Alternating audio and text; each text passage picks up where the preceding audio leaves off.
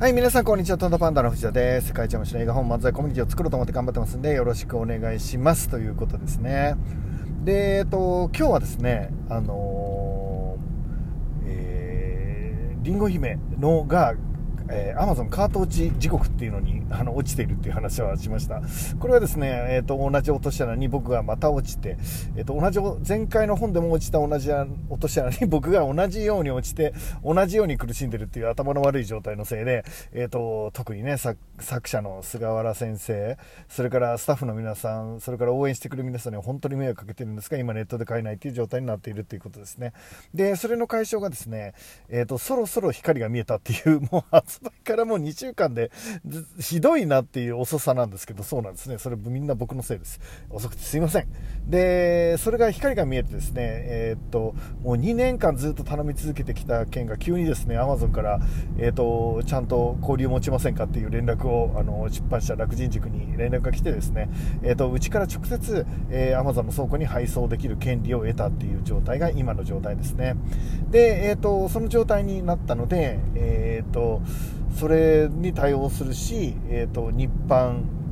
経由の取り次ぎ経由の、えー、オーダーも動き出しているということなので、まあ、どっちが早いか分からないですけど、まあ、どちらにしろ、えー、倉庫にですね入る日は近いんじゃないかなと思って、あの個人的にはすごくドキドキしているっていう状態になっています、え、よろしくお願いします。楽しみにしています。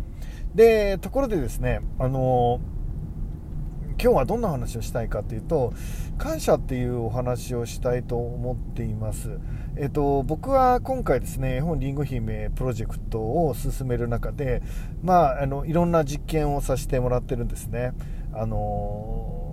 AI で作った、えー、物が物語 AI とあ人間がね一緒になって作った作品っていうのが、まあ、どうやって世の中に、えー受け入れられるかということはもちろん、えーと、その出来上がった物語を横展開しながら、えーと、一つの物語があればたくさんの、えー、人へに幸せになってもらえるっていう方法があのあるんだよっていうことを証明する、えー、出版社がですね物語工房思想工房であるっていう僕の仮説のうちの物語工房であるっていう方をですね今ですね、えーと検証しているっていう状態になっているんですね。で目標は絵本りんご姫に関して言うと5月の30日までに1万配本。で12月の30までに5万配本を実現してやろうなんていうですねとんでもないとんでもない、えーと、絵本でですよ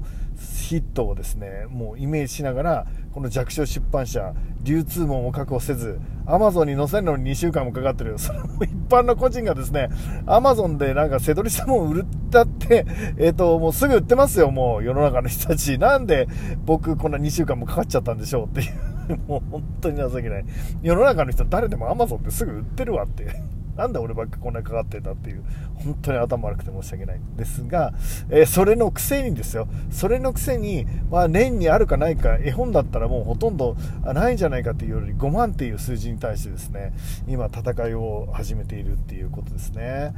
まあこれは本当にバカとしか言いようが ない、ないですよね。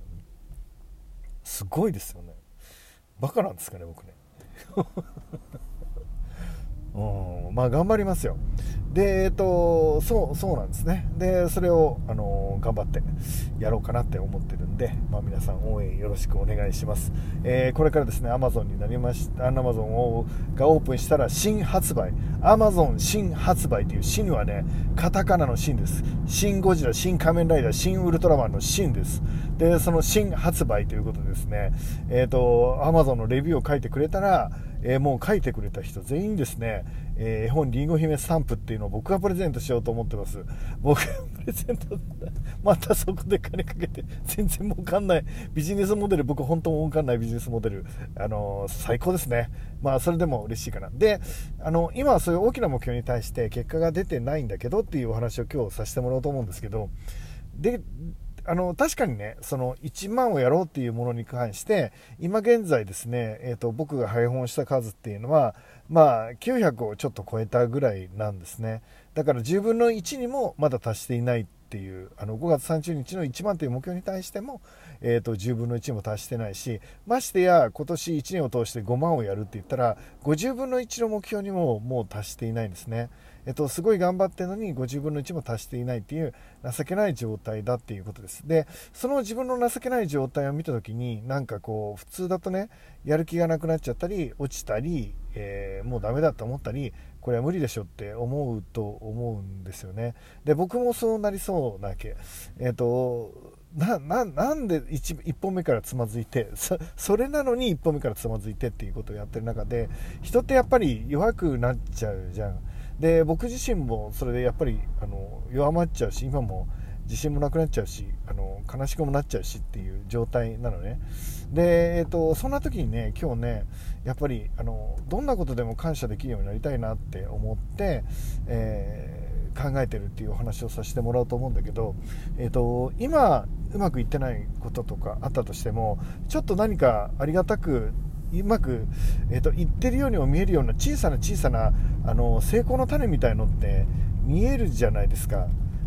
えーと、例えば僕だったら、えーと、900も売れてるんですよ、すごくないですか、えーと、そのうちまだあの書店に置かれてるだけのものもあるので実際にお金を払ってくれた人は、まあ、何人いるか分からないですけどおそらく500とか600とか、まあ、いらっしゃると思うんですよね。その実際にお金を払ってくれた人が1人でもいるっていうことはすごくないですか？で今日ですね、えー、と菅原先生がですね AI のあの絵本の作りこんな風に作ったんですよ説明会みたいなのをされていてでそれあのお友達が呼んでくれてあの菅原先生のお友達が呼んでくれてやられてたみたいなんですけどその、えー、お友達ってお友達だけでですねね何十冊もあの菅原先生の本をね絵本あのりご姫を買ってくれた皆さんなんですよね。すごいありがたくないですか？で僕はだからあの今ねその1番に対してはその10とか20とか30とか40とかって小さく見えるかもしれないけどうーんでも、えーと、今僕らの活動の中で、えー、なんだか分かんない作り方をしたなんだか分かんない出版社で作った絵本を買ってくれるっていう AI で作ったっていう時点でどんな本だかも分かんないしでそんな本をわざわざですね2000円を超える額を出して買ってくれたっていうえっ、と、このことが1人いるっていうだけでも、すごく嬉しくないですか？ありがとうございますって。それって信じてくれてるっていうことですよね。菅原先生の能力や、えーと、僕の能力や、えーと、スタッフの思いっていうのを信じて、まあ、財布の中から2000を超えるものを出してくれたっていうことじゃないですか。えーと、数としては、その1万に対しては今僕は足り全然足りないかもしれないけど、でもその一人一人の人を見たら、その一人一人にやっぱり感謝したくなると思うんですよね。だから今日僕、あのちょっと、あの皆さんにですね、まあ、Zoom でその会に参加させてもらって、その何十冊も買ってくれた皆さんに対して、えっと、お礼の言葉を言わせてもらったんですね。で、ありがとうございましたって、皆さんのおかげで勇気をもらってますっていうことを伝えました。で、結果的に、その後にですね、まあ、あの絵本「りんご姫」を皆さんはもう手に取られているので読んだ感想をですね僕に聞かせてくれたんですね。僕っていうかみんなに聞かせてくれたんですけどいやー泣きましたね。泣きました。嬉しかったですよね。で、えーと、1回目来てすぐ読んで読みました。2回目こんな風に読んでこんな風に感じました。3回目こんな風に読んでこんな風に感じて、えーと、ノアのリンゴの木のアニメを読んでから読んだらまたこんな風に感じて、えーと、絵本堂っていう読み方のルールが決まってたからその読み方のルールに合わせて読んだらまたこんな風に感じてみたいなお話をしてくれたんですね。あ5回も読んでくれたんだって。この日本には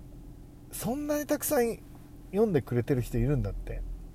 絵本の一番すごいところは僕はそういうものだと思ってました。普通の本だったら情報を取るために集中しなきゃいけないけど絵本だったらまあ読むのに10分15分20分で読めると。でその前後に自分の考える時間を取れるっていうのがこの絵本の一番すごいところだし余白が大量にあるっていうことが自分で自由に書ける時間。を作ってくれると思ってたんですね。だからこの絵本っていうのは大人と対話するのにとてもいいんじゃないかって何もないところから自分と対話するよりも絵本のような物語と自分の人生を重ねながら自分と対話できたらすごいし絵本によってその対話の内容も変わるしだから大人用の絵本っていうのはこれから絶対必要になるんじゃないかっていう僕は仮説を立てて、えーと、作ってる絵本でもあるんですね。でその絵本に対して、まあ、あの菅原先生の人望もあるとし関係性も深かったっていうのもあるけどそうやって5回も6回も読んでくれてる人がこの日本にいるんだっていてくれてるんだって思うだけで作ってるものとしては超感動しないですか？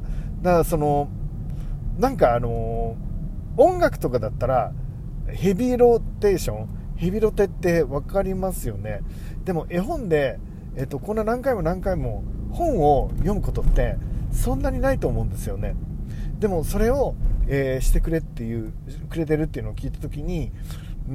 んこれ絵本の素晴らしさだなって思いました。絵本しかないと思うんですよね。えっと、普通のビジネス書を買ってですね、えっと、1回読むのだって2時間3時間かかっちゃうから何回も何回も読むって、えっと、難しいと思うんですよね。もちろんあの一生の中でね何冊かそういう本はあるとは思うんですけど普通はそんな風な読み方はなかなかできないですよね。でも、えっと、今回の絵本を通して、えー、そういうことをしてくれてる人がいるっていうこと。今日その感想を聞かせてもらった時にね、えーと、涙が溢れて止まりませんでした、えーと、そういうところに思いっきり感謝していこうって決めています。ありがたいなと思うし。で、えーと、その、えー、と小さい、えー、一歩かもしれないけどそこに大量の感謝をしてそしていつの日かね、えーと、その感謝の積み重ねの中で、えーと、たくさんの人を幸せにしていくっていうムーブメントも起こしていけたらいいかなと思ってます。ということで今日もね一日楽しくあの生きてこられたと思うんですけど、ゆっくり休んでください。おやすみなさい。